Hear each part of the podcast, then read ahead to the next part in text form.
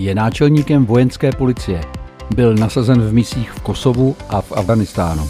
Během služby prošel kurzy zaměřenými především na protipovstalecký boj a na operační a humanitární právo. Zabývá se mezinárodním právem a problematikou hybridních konfliktů. Věnuje se pedagogické činnosti. Plukovník Otakar Foltín. Pane plukovníku, klade současná bezpečnostní situace nějaké mimořádné nároky a úkoly pro vojenskou policii? Každopádně ano, a tohle platí pro jakoukoliv ozbrojenou složku, nebo dokonce jakoukoliv bezpečnostní složku. Eh, jak eh, už nedávno řekl eh, náčelník generálního štábu, jsme v nejhorší bezpečnostní situaci od vzniku České republiky. A logicky se to samozřejmě týká i vojenské policie, to znamená napříč eh, od eh, vlastní ochrany, to znamená zvýšení bezpečnosti, objektové bezpečnosti, eh, dodržování operační bezpečnosti, až po standardní posílení v oblasti těch úkolů, které vojenská policie má, to znamená jak policejní zabezpečení armády České republiky, tak například muničních skladů a podobně. Takže ano. Mm-hmm. My, když jsme spolu mluvili v létě pro tištěnou verzi našeho magazínu, tak jsme vlastně s vámi hovořili těsně po nástupu do, do funkce. Eh, stanovil jste si o té době nějaké priority, nějaké úkoly, které chcete naplnit? Ta priorita je pořád stejná a to je eh, zvýšení té, jak tomu říkám, eh, zelené kompetence vojenské policie, to znamená přímá podpora armády České republiky. Téměř 90% kapacit vojenské policie je vlastně věnováno těm doktrinálním úkolům vojenské policie, čili podpoře armády a, pouze asi jedna desetina tvoří e, e, činnost kriminální služby. E, to znamená, že ta priorita je pořád stejná. V rámci současné bezpečnostní situace potřebujeme podpořit to, co jsou standardní úkoly vojenské policie, co je konec konců důvod existence vojenské policie, to znamená policejní zabezpečení armády. Mm-hmm. Doba je složitá, ale už se něco podařilo?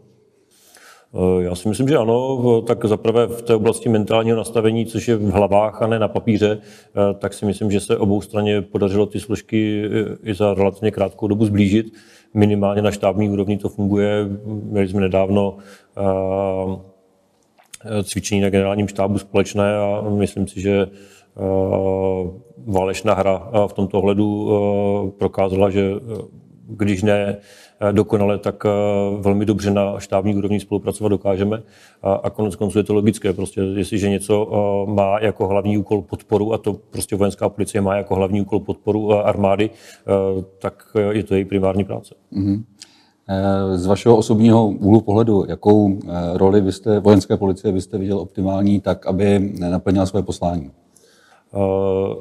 Přesně takovou, eh, jaká je standardní v západních zemích. Eh, to znamená, eh, vojenská policie zabezpečuje primárně force protection, zabezpečuje policejní ochranu vojsk, zabezpečuje přesuny, ale má třeba i velmi důležité úkoly v oblasti stabilizačních operací, to znamená tam, kde dojde ke stabilizaci situaci v konkrétní destinaci a je potřeba kombinace vojenských a policejních schopností, eh, tak tam stabilizační operace eh, jsou u vojenské policie eh, schopnost, kterou armáda nemá a kterou naopak složka, která kombinuje právě ty vojenské a policejní schopnosti, nabídnout může. To znamená, to spektrum je velmi široké, ale v zásadě odpovídá tomu, že prostě vojenská policie má výhodu organizace která je hierarchická, vojensky řízená, s vysokým stupněm disciplíny a vojenského vybavení byť s lehkou výzbrojí a s policejními schopnostmi. A tohle to má budoucnost. Mm-hmm. My se nemůžeme vyhnout situaci na Ukrajině. Eh, když si promítneme to, co se stalo v Polsku teďka, nebo na polskou, polskou-ukrajinské hranici, je to, je to nějaký, řekněme, signál pro vojenskou policii, že by právě se měla zaměřit na ochranu civilních cílů u nás, protože když to řekneme tak pán mluví, když se něco přiletí.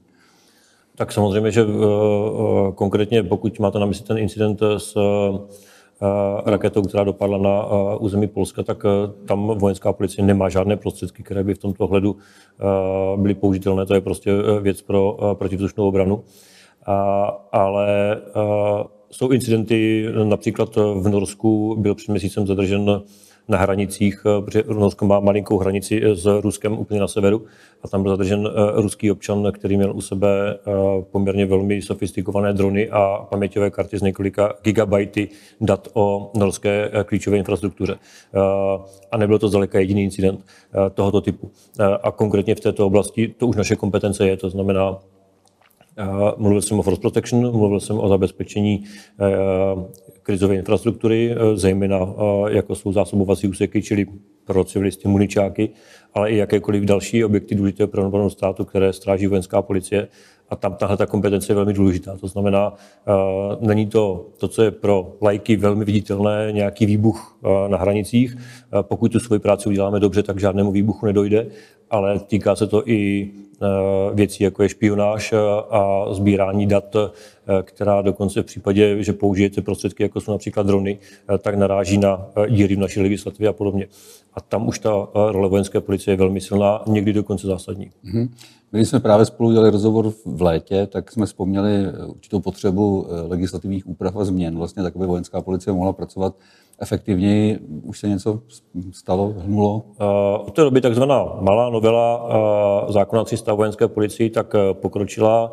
Předpokládáme, že ještě koncem tohoto roku bude schválena, nejpozději začátkem příštího roku. Nicméně tam se jedná pouze o zvýšení kompetencí vojenské policie vůči cizím vojskům, které se souhlasem Eh, České republiky působí nebo projíždí přes území České republiky. V zásadě, pokud je zjednoduším, tak vojenská policie vůči ním bude mít velmi obdobné kompetence jako eh, vůči armádě České republiky. Eh, je tam taková změna, že v vojenští policisté, kteří působí v, například ve strukturách NATO, tak si zachovají statut vojenského policisty, což ku podivu do dneška nebylo, ale to je spíš dílčí věc. Daleko důležitější je pro nás velká novela eh, zákona vojenské policii, která samozřejmě bude trvat déle. Tam se navyšují některé kompetence, eh, nicméně jakkoliv eh, máme nějaké dílčí změny v oblasti kriminální služby, tak zásadní budou věci, které jsou poměrně málo viditelné, ale velmi důležité například kontrola dodržování zákazu fotografování vojenských objektů, což nepochybně asi víte, že u nás je dlouhodobá bolest prostě my jsme se z jednoho extrému, kdy se nesmělo fotit ani nádraží, dostali do druhého, kdy se fotí eh, téměř cokoliv. A, a pochopitelně, že v souvislosti s bezpečnostní situací tohle to už problém mít může a tu kompetenci tady prostě potřebujeme. Ale jsou tam i technologické změny, zmínil jsem drony, to znamená v oblasti použití bezplatných prostředků. Opravdu máme díry eh, v naší vlastní obraně, ať už nám chybí konkrétní prostředky, které postupně pořizujeme, tak případně kompetence. To znamená, ta oblast je nová, už tady s náma bude na pořád a bude čím dál důležitější, takže musíme velmi rychle doběhnout to, co nám možná trochu chybělo. Mhm. Je něco, co byste potřebovali bezprostředně a ještě to není na papíře? Bezprostředně myslím si, že můžeme využít ty kompetence, které máme. Konec konců v případě bezplatných prostředků to už děláme. Samozřejmě, že existují i obecné instituty e, trestního práva, které jsou v tomto případě použitelné. Nicméně explicitní úprava v tomto případě bude e, nepochybně transparentnější a jasnější i pro nás samotné, ale okamžitě teď hned e, ta změna není na, na stole. Vy jste zmínil ten incident v Norsku s tím převaděčem a co měl vlastně dispozici nějaké informace. Eh, je, děje se něco u nás taky takového podobného? Tak samozřejmě, že to už bychom byli v oblasti klasifikovaných informací, a, ale pokud eh, vezmu ten případ, který je obecně známý, což jsou samozřejmě Vrbětice, který byl viditelný, protože došlo k fyzickému působení na, na konkrétní objekt České republiky, dokonce usmrcení českých občanů, a, tak eh, jestliže tohle to se stalo, tak asi není moc těžké si dovodit, že to je jednak hranici té škály, co můžete udělat, prostě mm. fyzické působení, včetně usmrcení českých občanů. A to se v případě Verbětic stalo, ale mezi tím je spoustu věcí, které se dějí samozřejmě eh, na úrovni ať už špionáže, sbírání dat, eh, fotografování, o kterém jsme mluvili, a to se opravdu děje, eh, řekněme, nepřetržitě od okamžiku, kdy Ruská federace eh, začala být, řekněme, intenzivnější v oblasti prosazování svého vlivu. Eh, konec konců nejen v České republice. Mm-hmm. Jak moc velký má vaše informace vliv na rozhodnutí vlastně pak klíčových institucí státu z hlediska vyhodnocení možného ohrožení? Tak jsme jedna z bezpečnostních složek, to znamená eh, samozřejmě do toho celkového informačního obrazu přispíváme. Důležité je, že v tomto ohledu eh, tam vlastně není spor. Eh, ty eh, složky tvrdí víceméně to tež, akorát každá v rámci svého segmentu, ať už kompetencí nebo získaných informací. Nechci přeceňovat informace, které my podáváme, ale konkrétně třeba už v médiích bylo, že jsme posílili ochranu některých objektů a to by samozřejmě nešlo bez toho, aniž bychom hlavním funkcionářům zdůvodnili, proč je to třeba. Takže ano, dopad to má. Mm-hmm. Vy jste vzpomněl Vrbětice, bylo to nějakým, no, určitě to bylo poučení vlastně pro vojenskou policii a přijali jste nějaká opatření, tak aby se žádné druhé Vrbětice už neopakovaly? Tak eh, primárně eh, objekt, na který bylo útočeno ve Vrběticích, eh, tak nebyl objekt armády České republiky, nebyl střežen vojenskou policií, ale samozřejmě, že to poučení z toho si konec konců nevzala jenom vojenská policie, ale všechny bezpečnostní složky, dokonce i civilní subjekty, které mají ve své kompetenci sklady s výbušninami a podobně. Takže ta opatření šla napříč bezpečnostními složkami ale eh, myslím si, že s informací, které byly známy už před Vrběticemi, tak eh, tohle mělo probíhat automaticky. Vrbětice myslím si, že eh, hodně lidí probudili v tom, že konečně pochopili, že to, co jsme tvrdili dlouhodobě, že Rusko je hrozba a je hrozba i pro Českou republiku, takže to není jenom na úrovni kybernetických útoků nebo informačních operací, ale že to může mít i projevy ve fyzickém světě. Mm-hmm. Eh, za vším člověka a člověk je důležitý ve vojenské policii. Jak se daří nábor? Eh, s náborem eh, na první pohled mají problém úplně všichni. Bohužel prostě v současné době, jakkoliv by se zdálo, že řekněme, trochu zhoršená ekonomická situace povede jako vždycky k tomu, že bude více, eh, více zájemců, tak eh, s návorem obecně mají eh, všechny ozbrojené složky problém.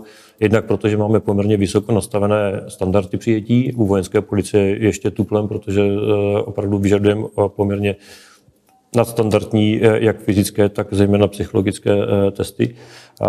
Ale prostě dlouhodobě eh, s tím letím máme problém úplně všichni. Odchází poměrně hodně lidí, máme taky poměrně vysoký věkový průměr u všech ozbrojených složek, což logicky vede k tomu, že ta díra v náboru, která v předchozím období vznikla prostě tím, že bylo nedostatek finančních prostředků a jednu dobu se nábor dokonce téměř zastavil, eh, tak to dopadá úplně na všechny. Navíc eh, budeme, a stejně jak jsem prezentoval ve výběru pro bezpečnost v parlamentu, tak my budeme navyšovat naše počty proporcionálně tomu, jak je bude navyšovat armáda. Mm. Ty úkoly odpovídají vzájemné velikosti a ten problém tam je a upřímně řečeno v tento okamžik ještě vyřešen není. Takže naplněnost máme oproti ostatním bezpečnostním složkám relativně slušnou, ale určitě to není důvod usnout na Vavřínech. Ten problém s odchodovostí se nás dotkne a doběhne nás velmi brzy. Mm-hmm.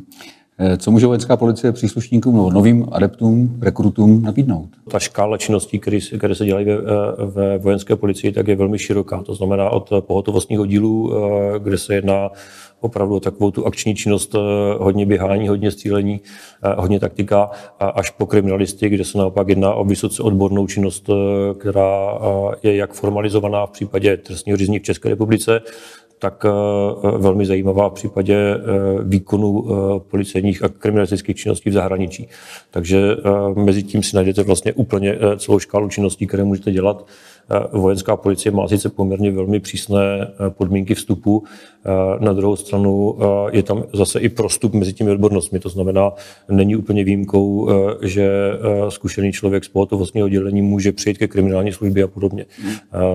Ty možnosti tam jsou a to práce zajímavá být může, ale primárně je to, a zejména já teda preferuji, aby, aby Eh, to bylo pro ty lidi motivační tím, že zejména oni chtějí. To znamená, pokud možno člověk by neměl dělat práci, která ho nebaví a, a když ne hned, tak časem by se měl dostat k tomu, k čemu je disponován a, a v čem se vidí smysl. Mm-hmm. Jaký podíl na činnosti vojenské policie má kyberproblematika? Respektive mě to napadlo, že když eh, mluvíme o těch, o těch nárocích na vojenské policisty, jestli takový ajťák pro vojenskou policii má vypadat jinak než ajťák, kterého známe z běžného života. Uh, za mě stejně jako u jakékoliv jiné složky uh, by měl vypadat jinak. Uh, protože chtít po opravdu dobrém ajťákovi, aby se srovnal s disciplínou, pořadovým vystupováním a fyzickými schopnostmi, tak by znamenalo, že to ubereme někde jinde. A, a to je na těch schopnostech toho ajťáka.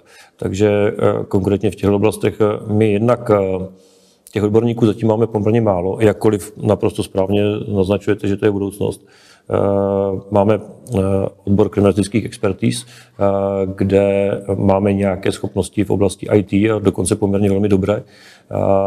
Nicméně těch tabulek v tento okamžik dle mého pohledu není dost ale každopádně po těchto lidech eh, já osobně nevyžaduju dokonalé pořadové vystupování a jedničku z tělocviku, eh, ale určitě budu preferovat eh, to, aby to byli odborníci.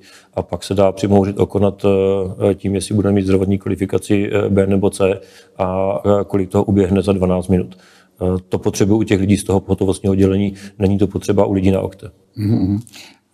Pojďme teda udělat nějaký summary toho, co by měl takový vojenský policista vlastně umět, jaké by měl mít předpoklady. Tak tam mám zatím jenom vizi, eh, protože eh, aktuálně, eh, jak jsem říkal, ten, to základní síto to při tom vstupuje v zásadě pro všechny stejné, ale ideálně by to mělo být rozděleno opravdu na těch, jak jsem říkal, 89% lidí dělá tu zelenou práci, 11% jsou ti kriminalisté.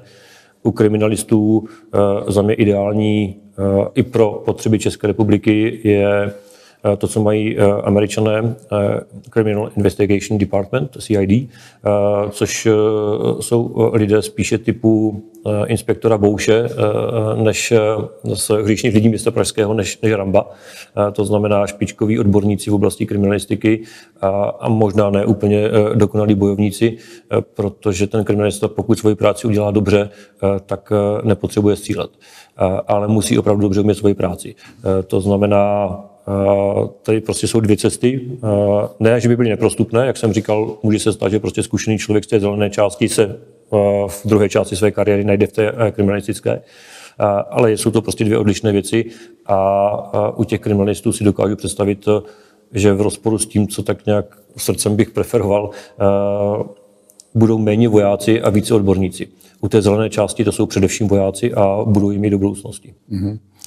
My jsme na to narazili s, při rozhovoru s panem generálem Řehkou, že vlastně obrovsky důležitá je součinnost mezi samozřejmě ozbrojenými složkami a obyvatelstvem. Myslíte si, že občané České republiky jsou připraveni na případný konflikt, který by mohl nastat? A to, že by mohl nastat, jsme si s panem generálem taky jako řekli poměrně holejma větama. Uh, myslím si, že ne. Uh, Armáda a, obecně všechno, co nosí zelenou uniformu, uh, protože vojenská policie není armáda, my jsme samostatná složka, ale vojáci obecně mají vysokou důvěru uh, občanů České republiky, což je dobře.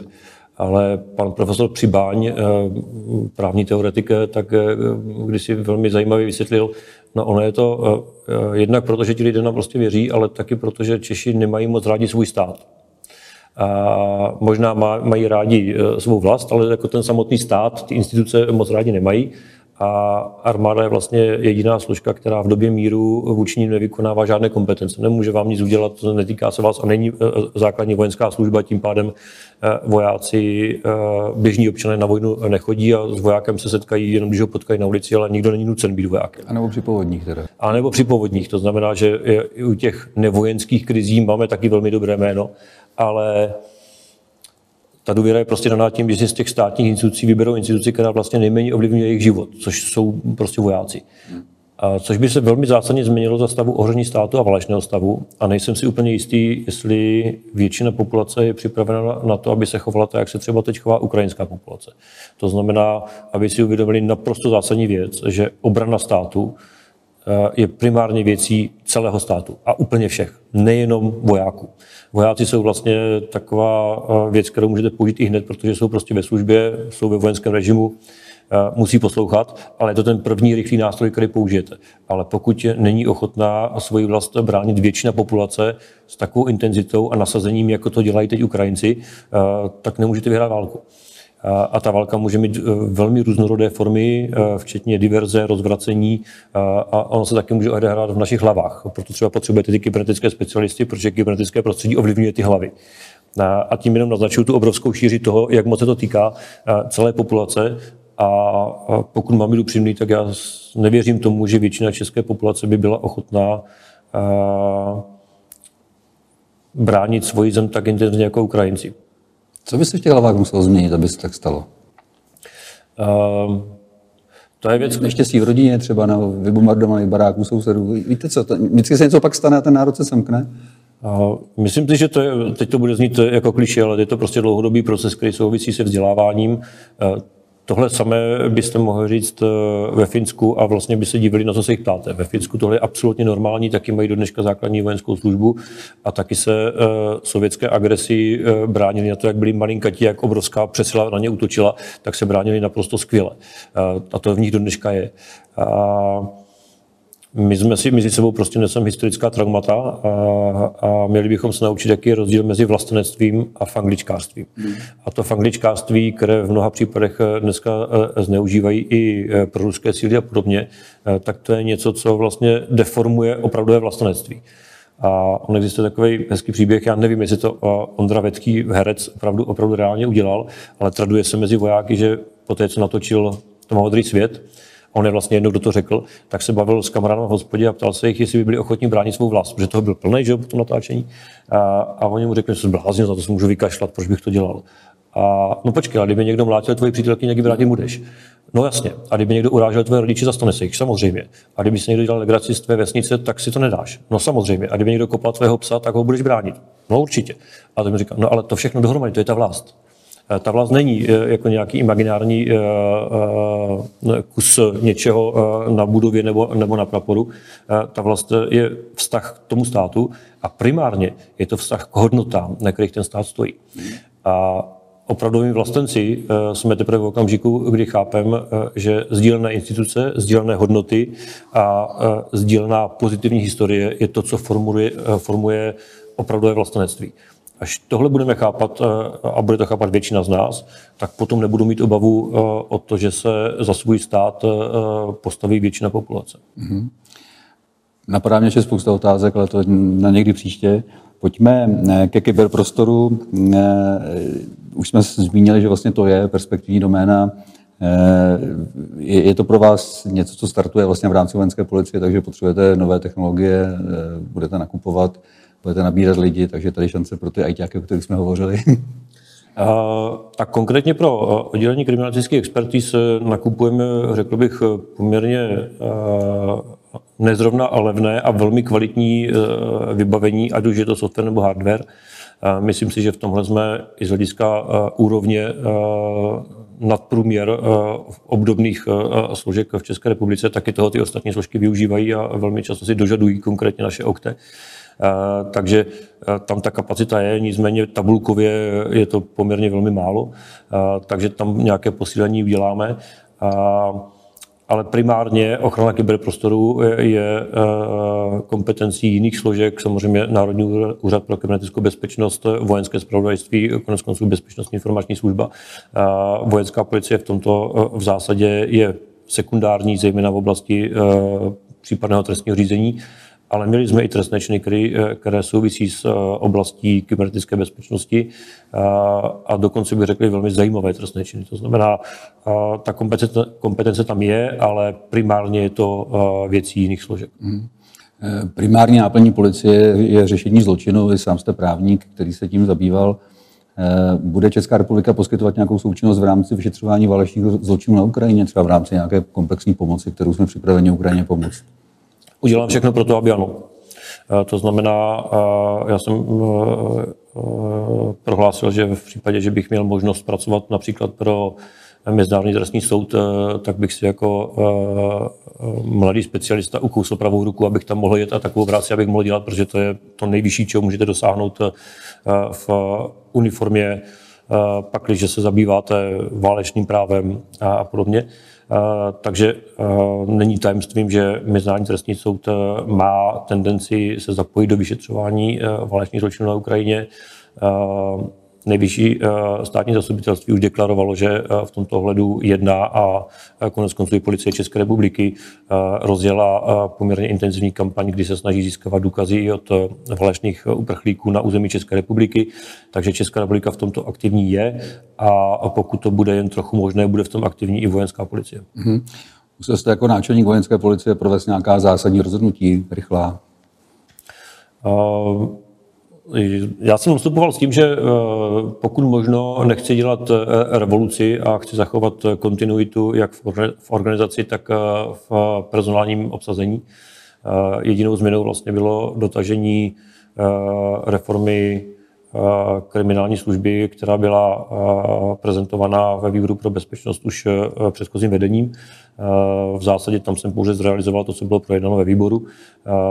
Neslo to sebou dílčí organizační změnu, ale v zásadě naprosté většiny lidí se to nedotklo nijak jinak, než, než podpisem nového personálního popisu funkční náplně v důsledku jiného názvu tabulky, ale ani v tomhle žádná velká změna nebyla.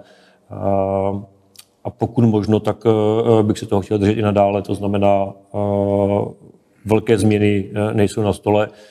To, co bych rád, ani ne tak organizační změnou, jako spíše náplní práce posunout dál, tak je lépe využít pohotovostní oddělení, protože tam máme velmi motivované a po vojenské stránce velmi dobře vycvičené lidi, kteří si zaslouží mít více příležitostí ukázat, co umí a umí to hodně. Mm-hmm. Ale ani tohle to nebude organizační změna, která by vyžadovala nějaké hýbání eh, s velkým množstvím tabulek. Je to spíše o tom, jakým způsobem budou úkolování a jakou dostanou příležitost. Myslím, že se jim to může líbit. Mm-hmm. Pojďme k sociálním sítím. Já jsem zachytil na sociálních sítích váš status ohledně výstroje jedné demonstrantkyně z 17. listopadu, která měla na hlavě černý baret vojenské policie a Eh, zamýšlel jste se nad tím, jestli to je vhodné prostě eh, mít vlastně takovou pokrývku hlavě a co to vlastně znamená. A že to není vlastně oficiální uniforma eh, vojenské policie. Je to něco, co by vlastně jsme měli v bezpečnostních složkách řešit, že vlastně spousta lidí nosí výstroj, no, výbavu vlastně regulární armády nebo armádní složek? Je to každopádně špatně, že se tak děje. Problém je v tom, že právní úprava je tady Eh, docela výrazně závislá na výkladu. Eh, to znamená, přestupkem je takové jednání teprve v okamžiku, kdy eh, kombinace té uniformy, výstrojní doplňků, barvy střihu, nášivek oznaků, hodnostního označení, tak teprve v okamžiku, kdy vyvolává dojem, že se jedná o příslušníka ozbrojených sil. To znamená rybář, který si vezme 95 a v gumákách a s kšiltovkou jde k rybníku, tak se nemusí bát toho, že by ho někdo pokutoval Nicméně příslušníci tzv. domobran, kteří se naopak velmi snaží, aby ty uniformy působily eh, jako eh, uniforma nějaké instituce, eh, tak ti by se toho bát měli, protože fakticky znevažují uniformu, která je oznakem příslušnosti ke státu a tedy i kompetencí státu. A v takovém případě bych se velmi přimlouval za to, abychom ten zákon o přestupcích využívali co nejvíce. Nicméně v tom případě, o kterém jste se bavil vy, tak těch lidí s černým bratem tam bylo více. Je to prostě proto, že se jednomu typu rádoby domobrany eh, líbí černý baret, eh, tak ho kombinují s dalšími výstrojními doplňky. Eh, a spíš jsem se chtěl zastat toho baretu, kteří, na který jsou vojenští policisti hrdí. A tady to prostě nosí takový zvláštní pofiderní lidé s určitě vším jiným než disciplínou a láskou k vlastí. Tady pokud se bavíme o naší vlasti, kterou je Česká republika, že mají tendence se identifikovat s Ruskem je jejich problém, ale my jsme Česká republika. A v tomto případě mi to vadí, tak jsem měl potřebu se toho zastat a udělali jsme to spíše vtipem než represí, což si myslím, že v tomto případě bylo na místě. Výborně. Já jsem chtěl ještě se vrátit, není to vlastně otázka té, té výchovy, no, řekněme nějakého, nějakého vzdělávání obyvatelstva a jeho součástí vlastně měl být i vztah vlastně k uniformě, k lajce, eh, k národním symbolům. Víte, já jsem byl před chvilkou eh, kritický vůči tomu, že si nejsem jistý, jestli, eh, jestli by většina české populace se byla ochotná účastnit obrany svého státu, jako to třeba teď dělají Ukrajinci. Na druhou stranu eh, si zase všimněte, že a jsme v budově Vojenského historického ústavu, tak se to hodí, eh, že v jakékoliv krizové situaci, ať to byla první světová válka, druhá světová, potom odboj, tak vždycky v tom národě existuje a ne úplně malá skupina lidí, kteří jsou schopni riskovat úplně všechno, včetně života. A ty lidi máme pořád. Eh, to znamená, ti opravdoví vlastenci, ta sůl země, jak se tomu říká, tak ti existují pořád a, a ti, to ne, ti se to nepotřebují učit, ti to v sobě mají. My bychom to měli vysvětlit eh, těm, kteří v tom plavou, nejsou si jistí, anebo třeba nemají čas nebo zázemí, aby, eh, aby eh, se tomu věnovali dlouhodobě. A vlastně by bohatě stačilo jenom aplikovat to, co říkal Masaryk. Vlastenství je vláska k vlastní zemi, ne nenávist k nějaké jiné. A tak se pojďme naučit, jak s touhle pozitivní emocí pracovat. A součástí toho bude i to, že chráníte své instituce. Stát jsou instituce a hodnoty, na kterých stojí, to už jsme dneska říkali, a ono vlastně represe je vždycky až to poslední, čím to vynutíte. Daleko lepší je, pokud se s tím lidé sotožní. A to, že někdo zneužívá uniformu anebo si hraje na vojáky, pak, když někdo to má v sobě pozitivní a chce být tím vojákem, ať vstoupí do armády, do vojenské policie, do aktivních záloh, pak, když si chce jenom hrát na vojáky, ale nechce riskovat, tak ať vstoupí do nějakého klubu vojenské historie. I to může mít svůj smysl, ale pak, když nemá nic z toho a jenom si potřebuje něco dokazovat tím, že si obléká uniformu, ačkoliv mu to nepřísluší, tak bychom měli alespoň chápat, že v tom případě je směšný. Hmm. Je nějaké srovnání s okolními státy, třeba státy Aliance, vy jste vzpomněl Finsko, kde, ale tam to je ve specifické rovině vůči Rusku, že, protože má svoji historickou zkušenost velmi ještě živou vlastně, protože to není tak dávno, co to je století. Uh, já co si vybavuju, uh, nějakou zkušenost, když jsem pobýval v zahraničí, tak uh, mě nenapadá, uh, že by a to je ale moje emoce, nemám takové informace, takže neříkám informaci v tomto případě. Tam se vás chci slyšet váš názor. Myslím si, že při nejmenším v západní Evropě tohle problém není. Já se neuvědomuji, že bych se někdy setkal s tím, že by někdo tak často jako v České republice zneužíval uniformu. Většinou ti lidé chápou, že to je domena státu a uniforma reprezentuje stát. To znamená, vlastně většina lidí by měla, v jakémkoliv státu by měla chápat, že pokud nejsem součástí odborných složek, tak nošení uniformy vojáka či policisty v aktivní službě, tak je trapné, při nejmenším. A, v případě, který jsem e, uvedl, tak je dokonce i e, přestupkem. Ale to je zase otázka toho, jak e, se stotožňujeme se svým vlastním státem. Mm-hmm. Vy jste vzpomněl, že sedíme ve Vojenském historickém ústavu, vy sám máte za sebou spolupráci s Národním muzeem. Jak se vám armádní muzeum líbí? My jsme teď měli možnost si projít uh, uh, expozici uh, do poloviny 18. století a musím říct, že já jsem velmi konzervativní, přinejmenším v oblasti starých budov a konkrétně, že budova VHU je vlastně krásná budova z 20. let 20. století, tak jsem se bál, jako co ta rekonstrukce s tou budovou udělá. Ale musím říct, že jako ta kombinace těch zachovaných prvků z 20. století a jejich obnovení a řekl bych velmi citlivé obnovení a ta kombinace jako té eh, výstavy, kterou jsme si prošli, neměl jsem čas si přečíst ty panely, což určitě udělám, ale ta emoce, kterou z toho máme, je velmi pozitivní a líbí se mi to. Myslím si, eh, myslím si, že se fakt povedlo sladit eh, ducha té budovy 20. let a moderní expozice, která vyvolává pozitivní emoci a hlavně zájem. To znamená, jako když tím procházím, tak mám zájem si to přečíst. No, to je zřejmě smysl expozice, takže za mě polez nahoru. To jste ještě neviděl tu novodobu, na kterou se doufám dostanete ještě. Já vám přeju všechno nejlepší a ať se daří. Děkuji. Děkuji. děkuji.